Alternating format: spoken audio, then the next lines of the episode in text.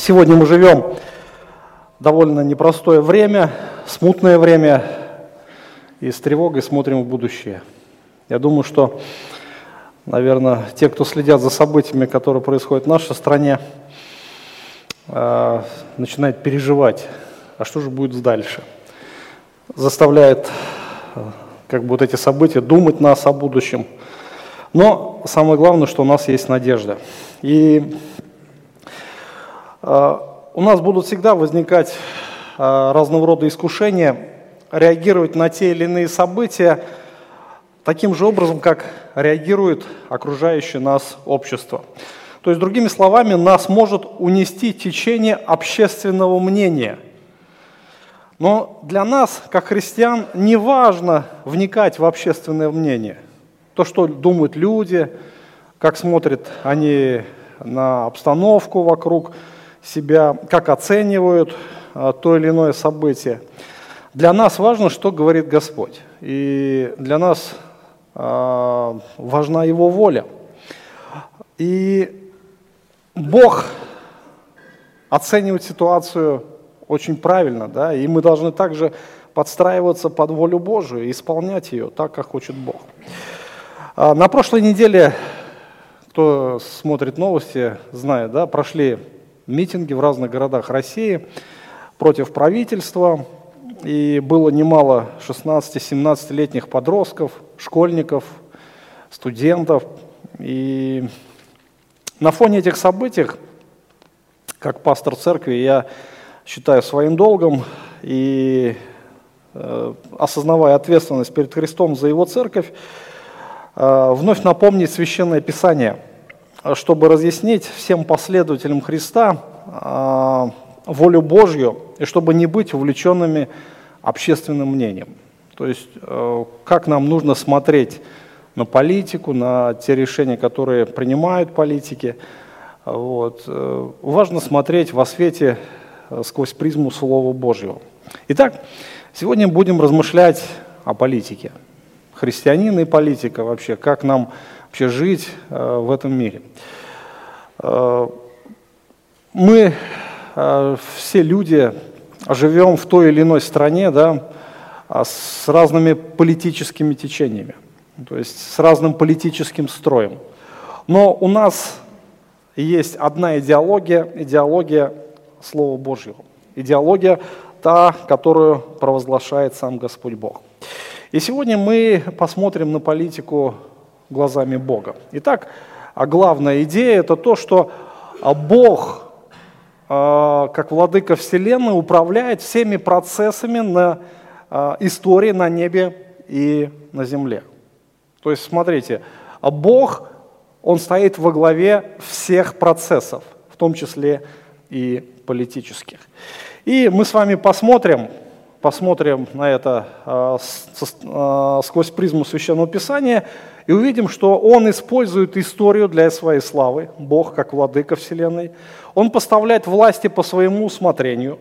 Он, как владыка Вселенной, повелевает повиноваться гражданским властям и повелевает поддерживать гражданские власти. Это то, что провозглашает Священное Писание. Это воля Божия. Итак, чтобы правильно относиться к гражданским властям, нам необходимо понимать, а, какую роль играет в этом сам Бог.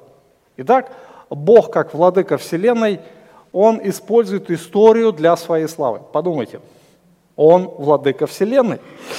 А, Бог сотворил небо и землю, и Псалом 23 говорит, что Господня земля и все, что наполняет ее, Вселенная и все живущее в ней, ибо Он основал ее на морях и на реках утвердил ее. Господня земля. То есть Бог является полноправным владыкой, собственником, так сказать. То есть Он сотворил эту землю, Он сотворил все, что находится на этой земле, и все творение, оно целиком и полностью принадлежит Богу. И Он оставляет за собой господство над всем миром. Мир растений, животных, птиц находится под управлением э, Господа. Все подчинено Ему. А, конечно же, мы можем более подробно, глубоко рассуждать над этим. Помните, когда Иисус, воплотившись, пришел в этот мир, Он управлял всеми процессами. То есть Ему повиновалось все. Он а, показывал свою власть над окружающим миром. Ему повиновались деревья. Помните историю со смоковницей, да? Ему повиновались рыбы. То есть несколько раз мы видим историю, когда а, по повелению Христа рыба заплывала в сеть. Помните историю с удочкой, когда а, рыба заглотила статир и попалась на удочку Петра. Тоже там история. Вот. Ему повиновались ветер, море, ему повиновались даже демоны. То есть все творение повиновалось Христу. Ему повиновались болезни, ему все повиновалось. И а, мы помним Иова, Иова, да, помните, там сатана тоже находится под властью Господа. Хотя он и противник, но Бог устанавливает сатане свои границы, через которые он не может переступить. И сатана действует именно только в тех границах, которые а, позволяет ему Господь. Апостол Павел, проповедуя в Ариапаге, в Афинах, а, показал суверенное владычество Божье – 17 глава Деяния апостолов, 24 стиха.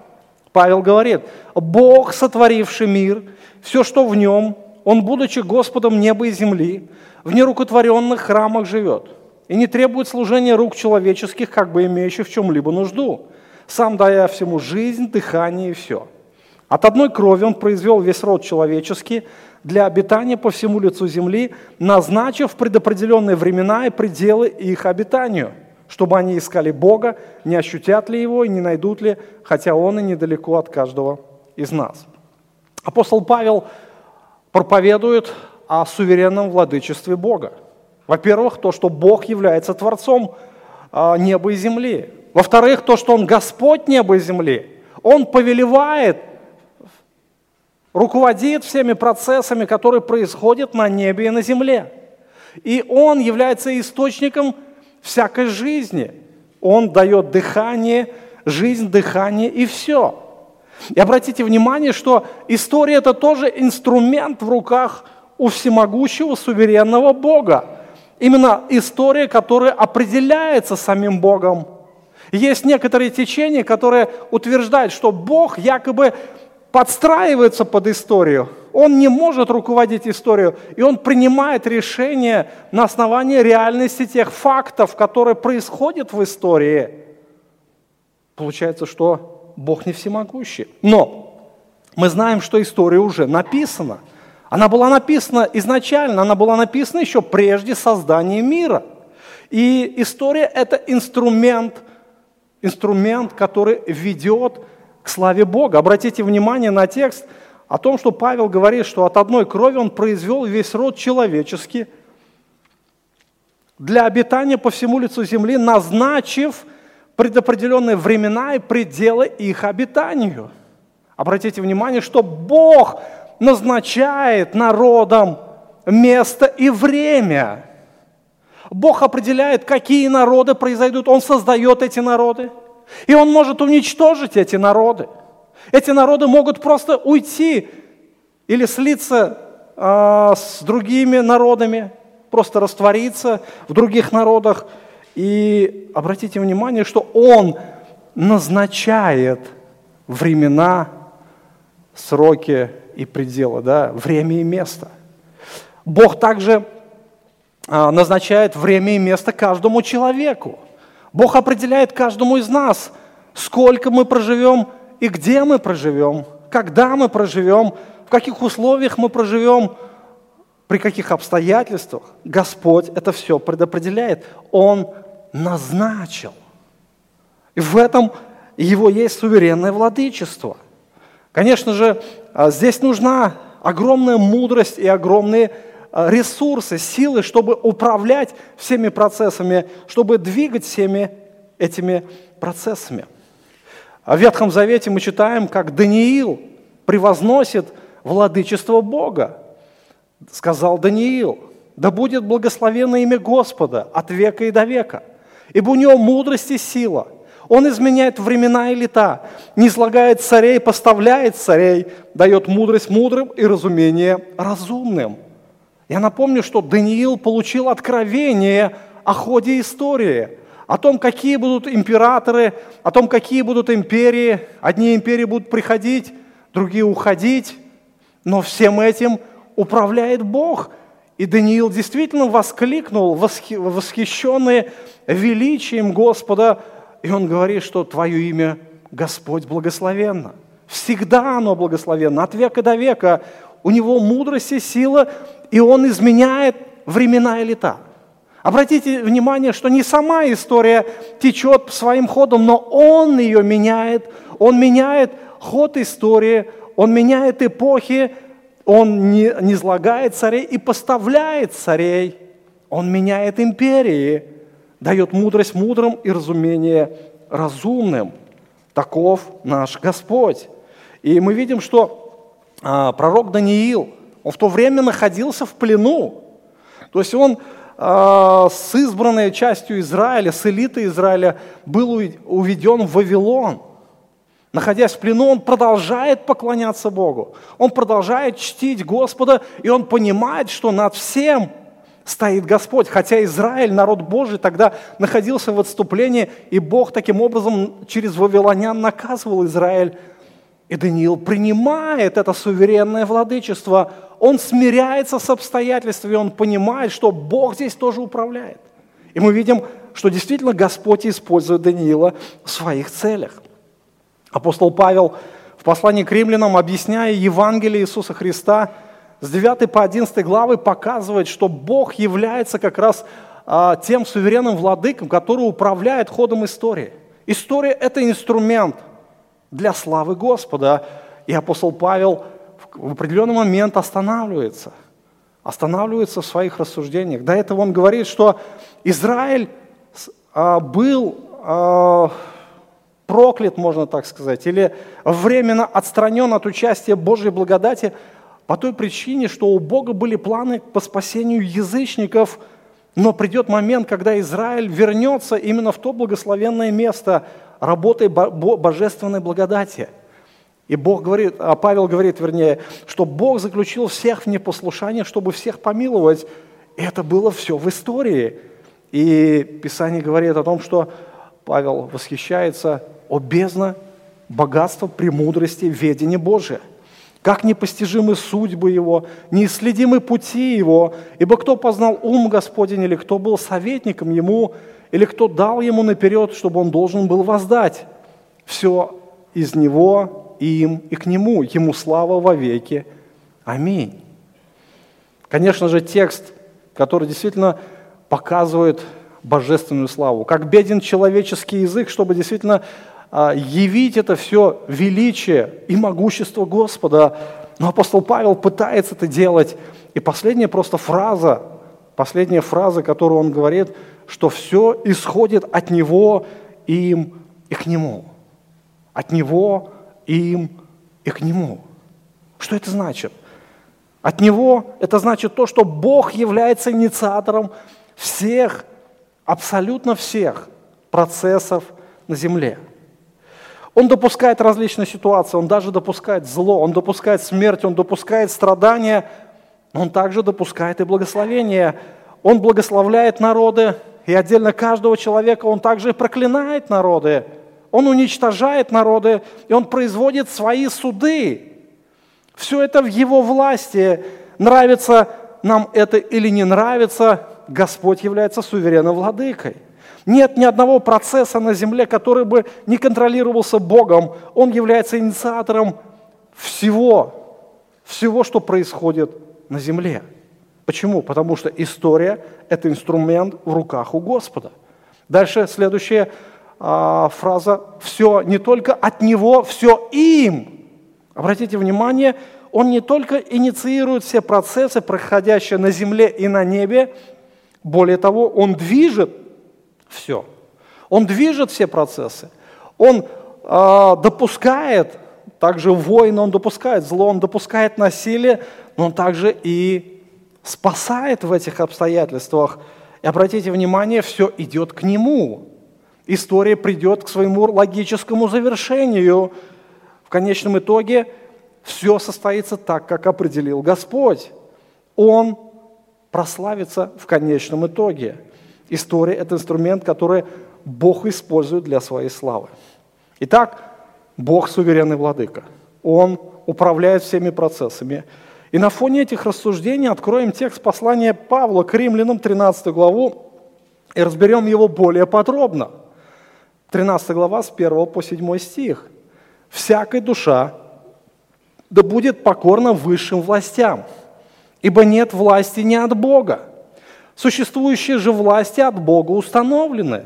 Посему противящиеся власти противятся Божью установлению, а противящиеся сами навлекут на себя осуждение.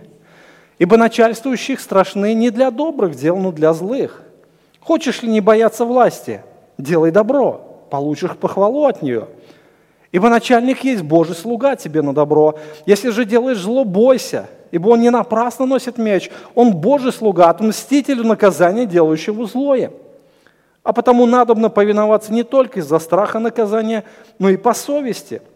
Для сего вы и подати платите, ибо они Божьи служители, этим самым постоянно занятые.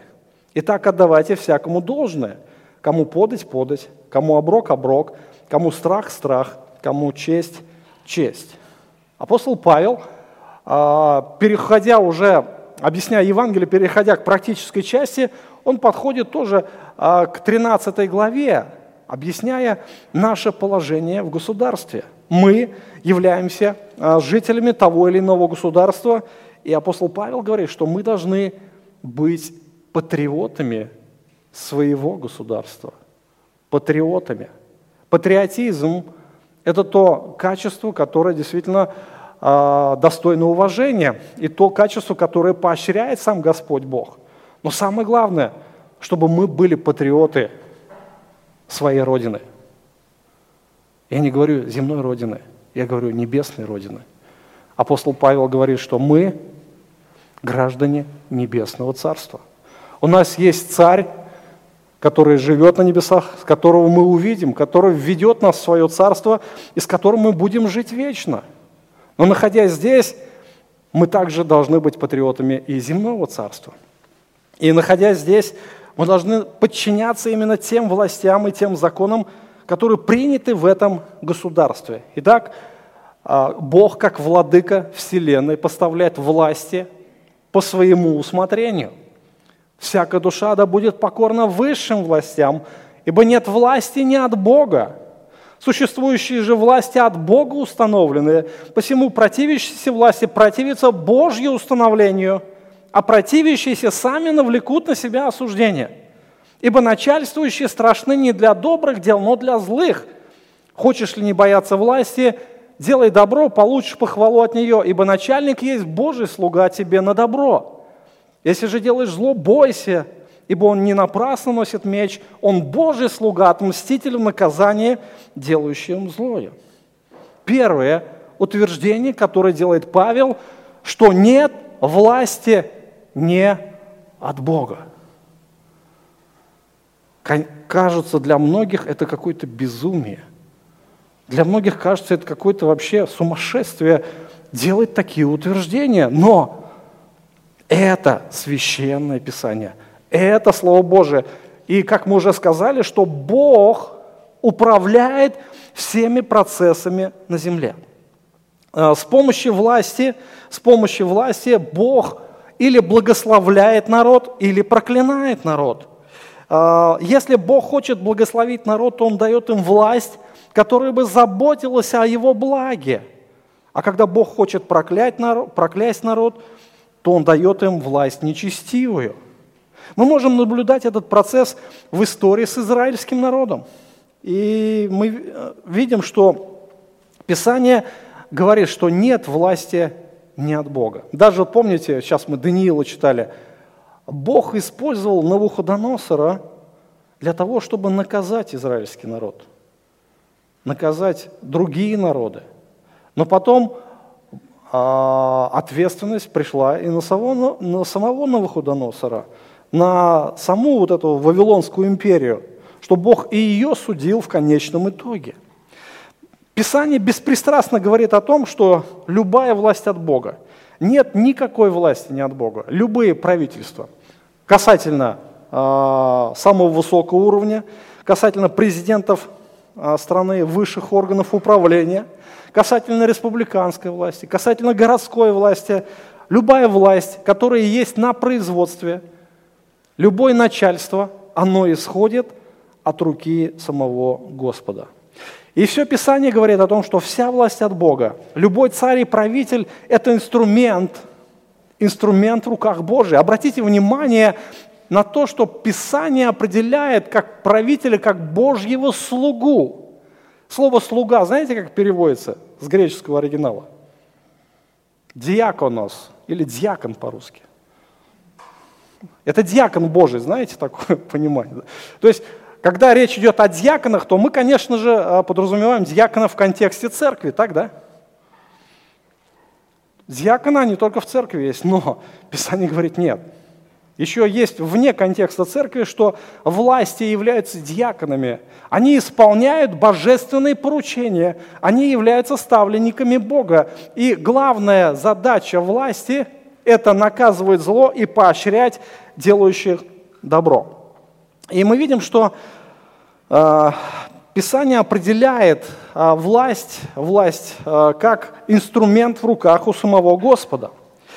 Соломон говорит в 21 главе, в притчах в первом стихе, «Сердце царя в руке у Господа, как потоки вод, куда захочет, он направляет его».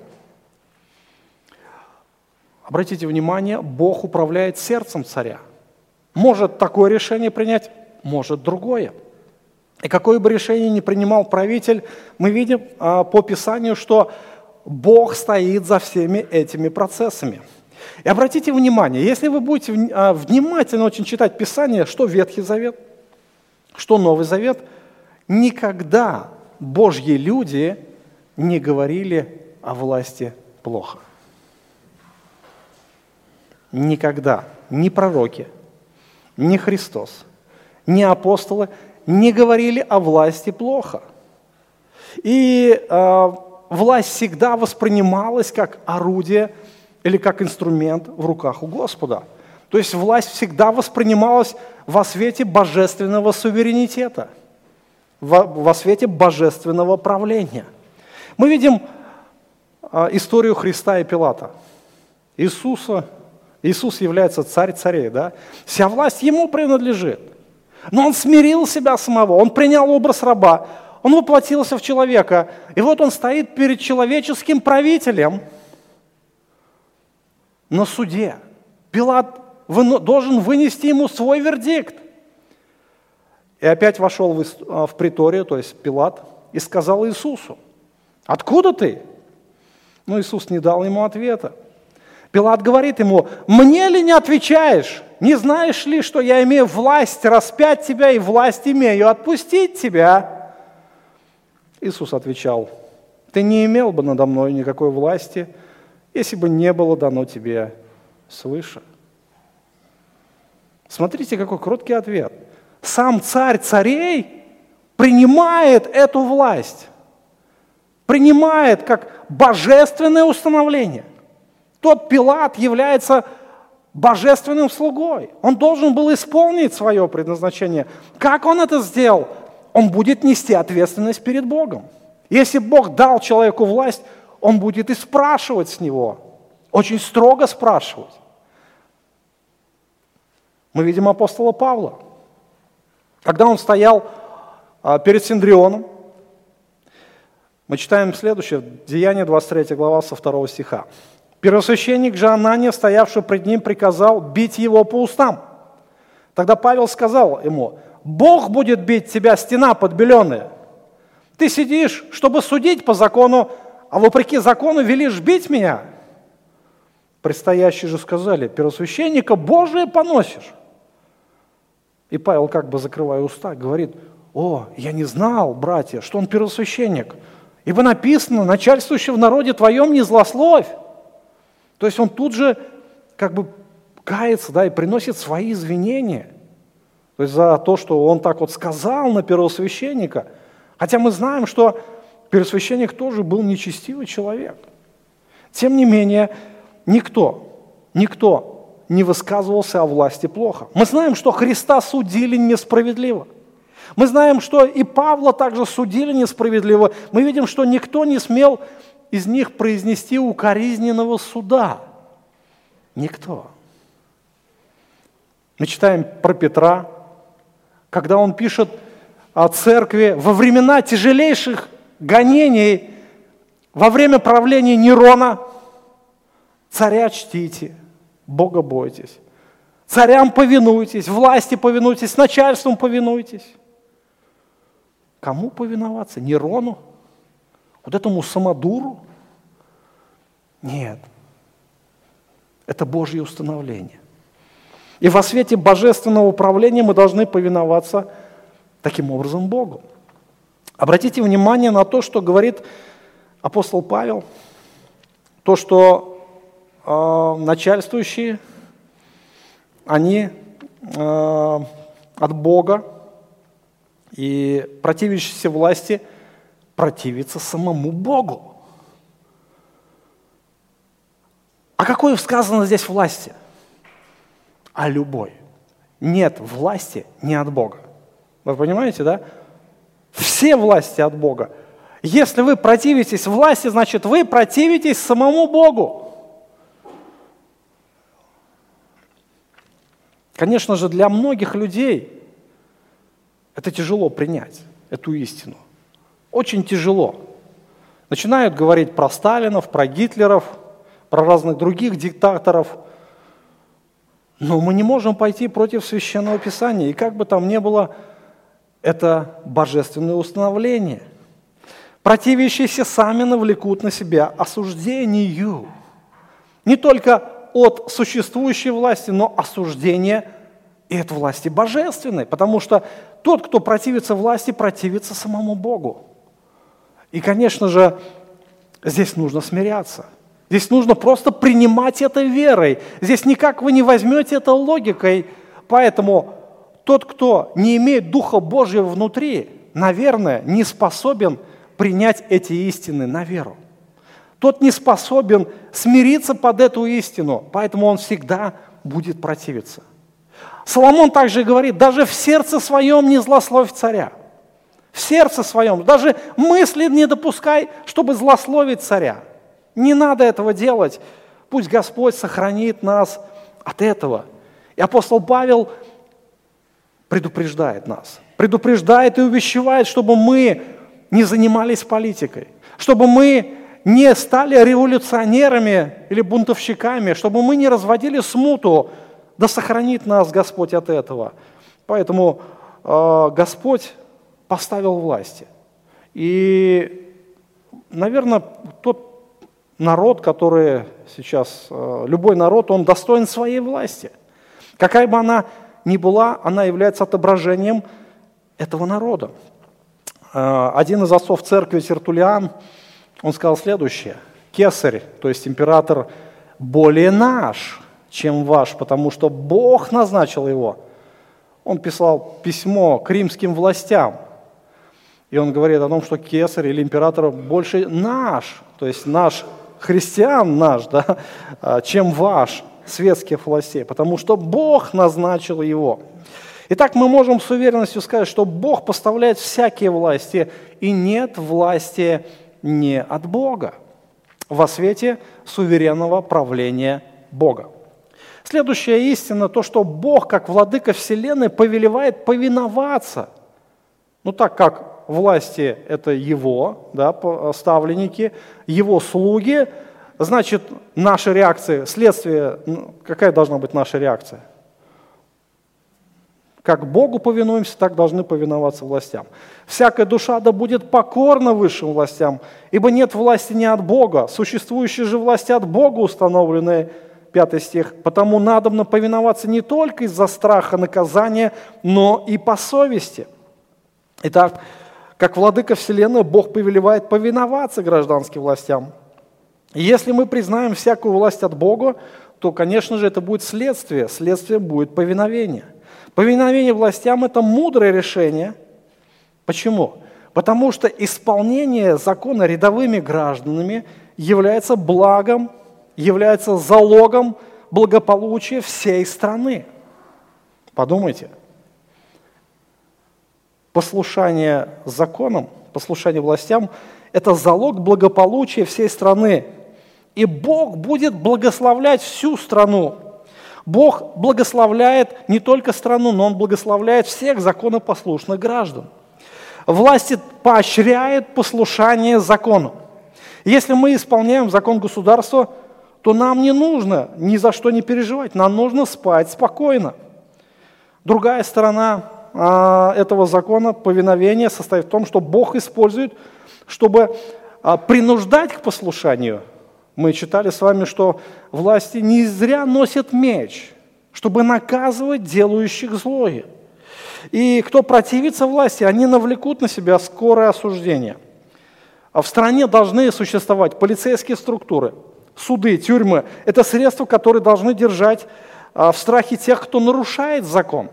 Ну, в идеальном варианте, конечно. И Бог дал гражданским властям право производить суды и наказывать беззаконников. Беззаконников, тех, кто не боится, тех, кто нарушает закон – а также даже лишать жизни тех, кто совершает тяжкие преступления.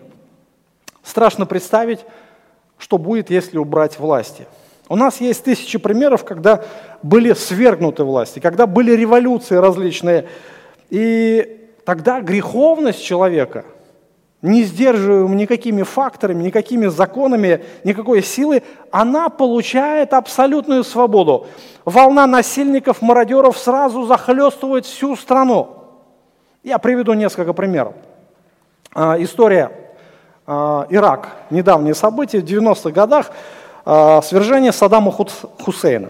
То есть, когда был Хусейн, власть существовала, был порядок, вроде бы все жили хорошо, но после того, как войска США вторглись в Ирак, тут же, тут же моментально мародеры начали грабить музеи, растаскивать скульптуры, а, другие произведения искусства. Пока американские войска свергали Хусейна, а, на улицах творился хаос, бандитизм, насилие. И все это было реальностью, все мы могли это наблюдать с, а, телеканалов, новостей. Мы пережили лихие 90-е.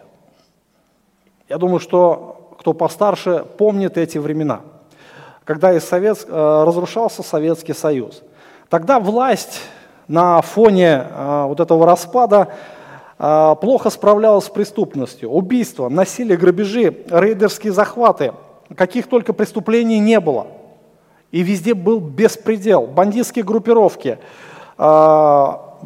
множественные убийства. И все это было безнаказанно безнаказанность порождала все новые и новые преступления, большие и более усугубленные да, по э, тяжести. Мы с ужасом вспоминаем те события. Кто это пережил, никогда не хочет туда возвращаться. А, вспомните, э, во время действия урагана Катарина да, э, в Америке, Новый Орлеан, э, когда власти покинули город, там осталось много людей, много людей, и фактически не было никакого сдерживания зла. А, тут же, тут же а, все это проявилось в такой демократической, так сказать, как они себя называют, стране США. Тут же а, все это показало свое лицо. Преступность и все это безнаказанность. Тысячи мародеров грабили магазины один за другим, все буквально сметая на своем пути. Ну, их никто же не ограничивал, да, никакой власти, полиции не было. А, были а, разграблены оружейные склады, а, разграблены дома, повсюду на улице валялась торговая мебель, выброшенная а, при ограблении мебельных магазинов. При грабительских обысках из офисных зданий, магазинов буквально выносили все, что можно, что не могли унести, бросали на ходу. А, очень дорогие машины были брошены неподалеку от магазинов, потому что а, в магазинах заливают бензин, чтобы доехать только до заправки. И когда бензин кончался, бросали эти машины и, убегали, понимаете? То есть а все, что, грабили все, что можно – многие люди собирались на стадионе, чтобы пережить этот ураган, последствия этого урагана, И там буквально э, людоедство назвать, или я не знаю, как это вообще назвать, а жили буквально с кланами. Нельзя было даже сходить в туалет, чтобы тебя или не убили, или не изнасиловали. То есть настолько, столько было насилия, это ужас какой-то. И это Соединенные Штаты Америки. Это общеизвестные факты. После свержения в Ливии Муаммара Каддафи положение Ливии сегодня характеризуется полным, полным отсутствием признаков государственности. Вы знаете, а, когда я читал про Ливию, конечно, не позавидуешь. То, что было до этого и стало после этого, когда свергли Муаммара Каддафи. Если вам интересно, просто откройте интернет и посмотрите, как жили люди до свержения а, Муаммара Каддафи. И что происходит сейчас там? Страна погрузилась в междуусобную войну, распалась, и часть территории захвачена террористическими организациями. Везде насилие, везде беспредел, и люди в страхе покидают свою страну. Люди в страхе лишаются всего, покидают все, оставляют все, лишь бы жить остаться. Почему? Власти нету. Фактически там нет сейчас никакой власти. Вы знаете, это можно ну, бесконечно перечислять. Если взять историю, то во всей истории, э, древняя история, начиная с древних времен и новейшая история, то есть везде, везде всегда во время, после разного рода революций, э, одни и те же последствия. Горе, хаос, насилие, грабежи, убийства и так далее и тому подобное. И мы видим, что в Писании, например, в Ветхом Завете, закон Моисея является совершенным законом для греховного общества. То есть Бог а, через закон обуздывал всякое зло. И Бог провозглашал для вождей Израиля следующее. «Искорени зло из среды себя, убери зло из Израиля, накажи зло, чтобы злу не было места». И мы помним, а, все эти принципы, которые там были, око за око, зуб за зуб, жизнь за жизнь. Повредил руку, тебе повредили руку. Повредил глаз, тебе повредили глаз. Убил кого-нибудь, убили тебя. И это было справедливо. Поэтому прежде чем что-то делать ближнему, всегда нужно было подумать, чем это обернется по отношению ко мне, да, как это возвратится. Поэтому люди а, старались как-то себя ограничивать не причиняли а, зла ближнему. Воры должны были заплатить на 20% больше украденного. То есть, опять же, воровать или не воровать, чем это обернется для меня. И очень много было статей, а, которые наказывали смертной казнью. То есть за многие преступления, за идолопоклонство, за а, непокорность родителям, за прелюбодеяние и убийство вводилась смертная казнь по закону Моисеева. Нет нужды доказывать необходимость установления гражданской власти. И Писание говорит, что посредством власти поддерживается порядок в стране. И можно спать спокойно, ходить по улицам, а, не бояться за детей, зная, что полиция является гарантом безопасности. Спите спокойно, нормально? Пока еще, да? Слава Богу. Многие страны давно не знают уже покоя. Возьмите Донбасс, Украину. Можно и не проснуться, снаряд залетит или еще что-то подобное. В странах, где благословенная власть, развивается также экономика. Для нас являются, например, нормой водопровод. Для нас являются нормой электроснабжения, газоснабжения, а, канализация. Хотя в большинстве стран мира эти удобства являются величайшей роскошью. Друзья, мы привыкли, мы думали, что это должно так и быть. Это норма. Но это не норма, это благословение, друзья. Благословение Божье. По своей сути, любой из нас, живущий в обычной квартире, живет лучше любого древнего царя. Лучше, я вам скажу, лучше. Не нужно ходить куда-то а, или принуждать кого-то там, рабов, чтобы воду приносили не нужно нагревать воду, уже из крана горячая вода течет. Канализация. Если вам интересно, просто откройте э, в интернете информацию про средние века. 15-16 век. Что было с канализацией в Европе? Канализация была на улице вся. Все вываливалось из окон. Люди не мылись и тому подобное. Но у нас все это есть, вы понимаете, это норма, мы считаем. Хотя во многих странах эти блага недоступны. И то же самое можно сказать и про электричество. И по сути своей, по сути своей мы более счастливы, да, чем любой царь, если так сказать, а, поразмышлять об этом. Представьте себе, если из нашего дома убрать все эти блага. Убрать. Уберите инфраструктуру всю, уберите мобильные телефоны, уберите, просто уберите, уберите машины, уберите тепло в вашем доме, уберите все это. Подумайте, во что превратится тогда жизнь? Подумайте. И мы думаем, что это нормально, так и должно быть. На два часа или отключили электричество, все, недовольны, начинаем колокола звонить, звонить в инстанции, как это так? Нам электричество отключили. Может быть, завтра все отберут, друзья. Может быть, в землянках будем жить? Может быть. Такое уже было тоже в нашей истории. И поэтому мы должны понимать ценность власти. Что это не только спокойная жизнь, когда мы можем спать дома спокойно, но еще и благословенная жизнь. Действительно, власти, благословенные власти заботятся о своих гражданах заботятся. Но если сравнить, например, то, как мы жили в Советском Союзе и сейчас, ну, друзья, сравнений нет никаких. Даже самый такой, ну, извините меня за слово, задрипанный автомобиль был роскошью. Сейчас уже никто не покупает ту же копейку советскую, да? Никто. Сейчас надо получше машины. Да много. Э, раньше, например, э, при кризисе скупали спички и соль, сейчас скупают бытовую технику, машины. Это бедно живем, друзья, бедно живем. И потом ругаем власти.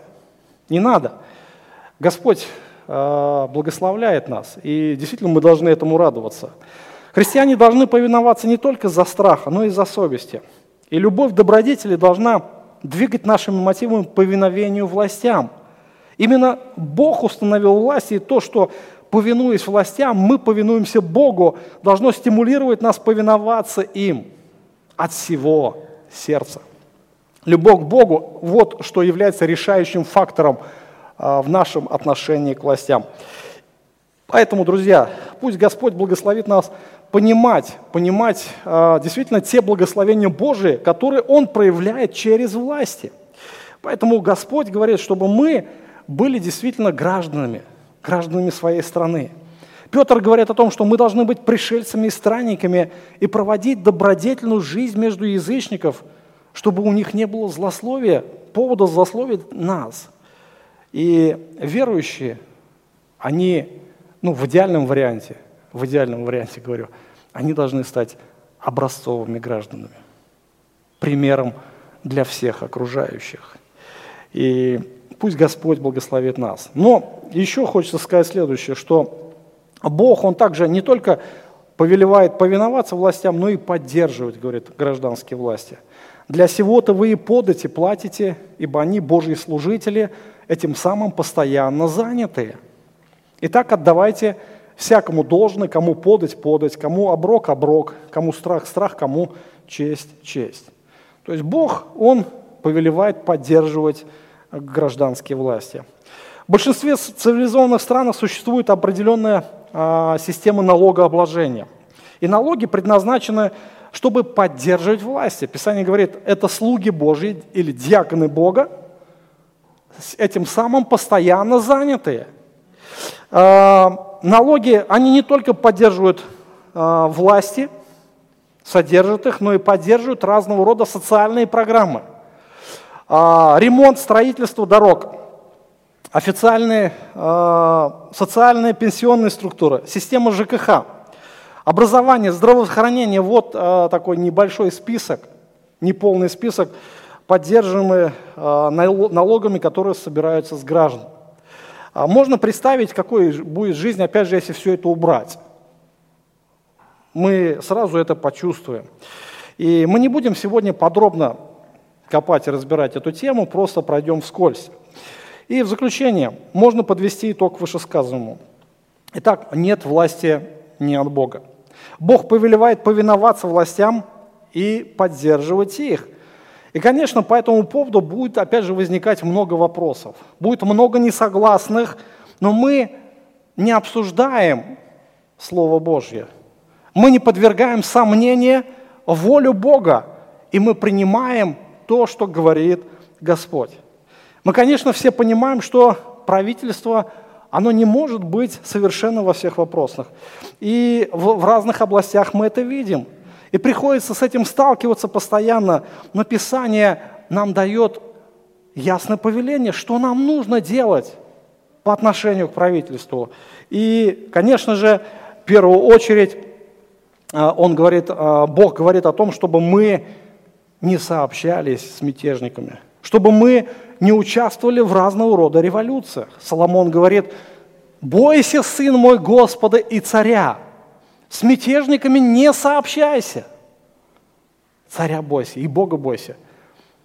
Смотрите, что Бог и царь, они стоят как бы на одном уровне. Но он говорит, бойся, говорит их, и с мятежниками не сообщайся. Есть э, только одно условие, как можно поменять власть. Как?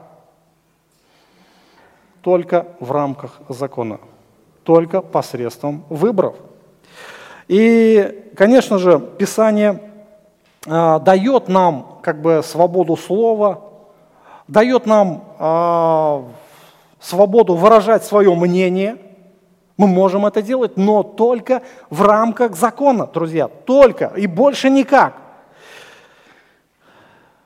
Мы знаем, что влечет за собой разного рода революции. И призывы свергнуть власть, призывы а, устроить новую революцию, мы знаем, к чему приведут.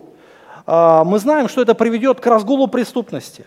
Мы знаем, что это приведет к экономическому спаду и обнищанию. Каждый почувствует это на своем кошельке. Однозначно, все это почувствуют. Это приведет к войнам. Междуусобным, гражданским войнам. Это также придет к потере территории государства. И вспомните, что было 100 лет назад. 1917 год. Красная дата еще была в Советском Союзе. А, я напомню, что в 1914 году Россия занимала первое место по экономическому развитию во всем мире. Что было после 17 года? Обнищание, преступность, гражданская война. Сколько людей погибло от голода, мы знаем. Сколько людей умерло от репрессий, мы знаем. И все это было проклятие от Господа. И мы это несли на протяжении долгого времени. 74 года безбожия, друзья.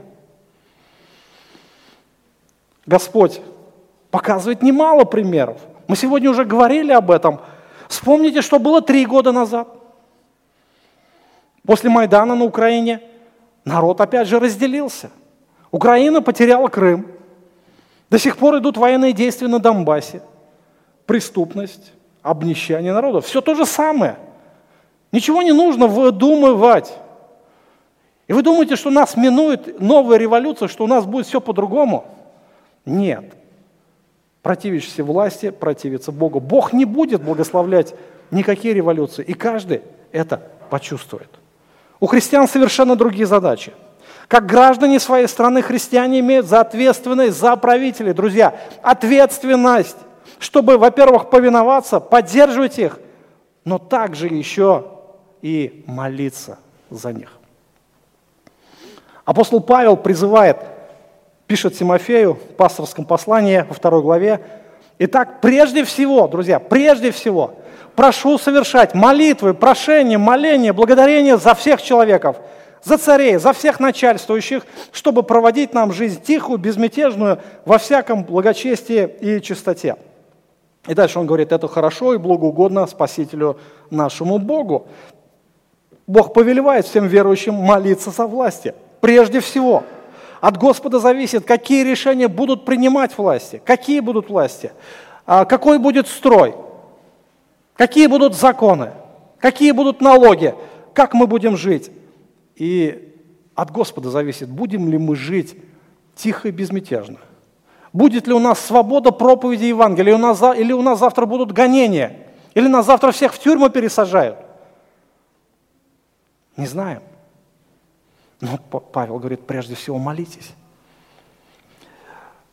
Буквально позавчера, встав весьма рано, Бог дал размышления на эту тему. И вы знаете, я увидел такую благодать от Господа. Первый раз в жизни, наверное, я так от всего сердца молился за власть. Вот именно глубоко осознавая э, понимание всевластия Бога, первый раз в жизни я понял вот эту зависимость власти от Господа. И первый раз, может быть, так молился, осознавая свою ответственность. Братья и сестры, молитесь за власти.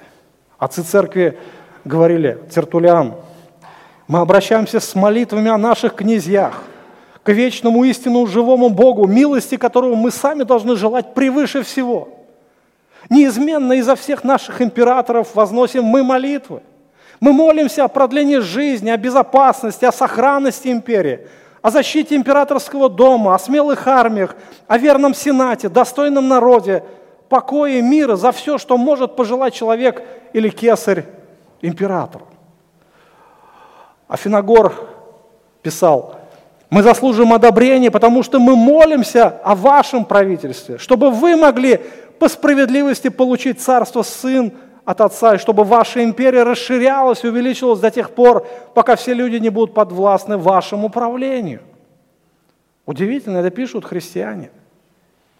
Молитесь, потому что от этого зависит вся наша жизнь, наше вообще благодатное условие жизни, да, как мы будем жить. Я говорю, завтра все может измениться, или в тюрьмы поедем, или в землянках жить будем, или в войне кто-то погибнет – не знаю. Все может измениться. Господь может повернуть ход истории в совершенно другом русле, что мы будем действительно поражаться. У нас даже мысли не возникает о войне. Мы привыкли, мы думаем, это норма. завтра все может измениться, друзья. Последнее. Хочется напомнить о том, что существует два условия неповиновения властям. Есть только два условия. Во-первых, когда власти повелевают делать то, что Бог запретил – Бог запретил. У нас есть наивысший царь-владыка. Другими словами, если власти повелевают грешить, то мы можем это не исполнять.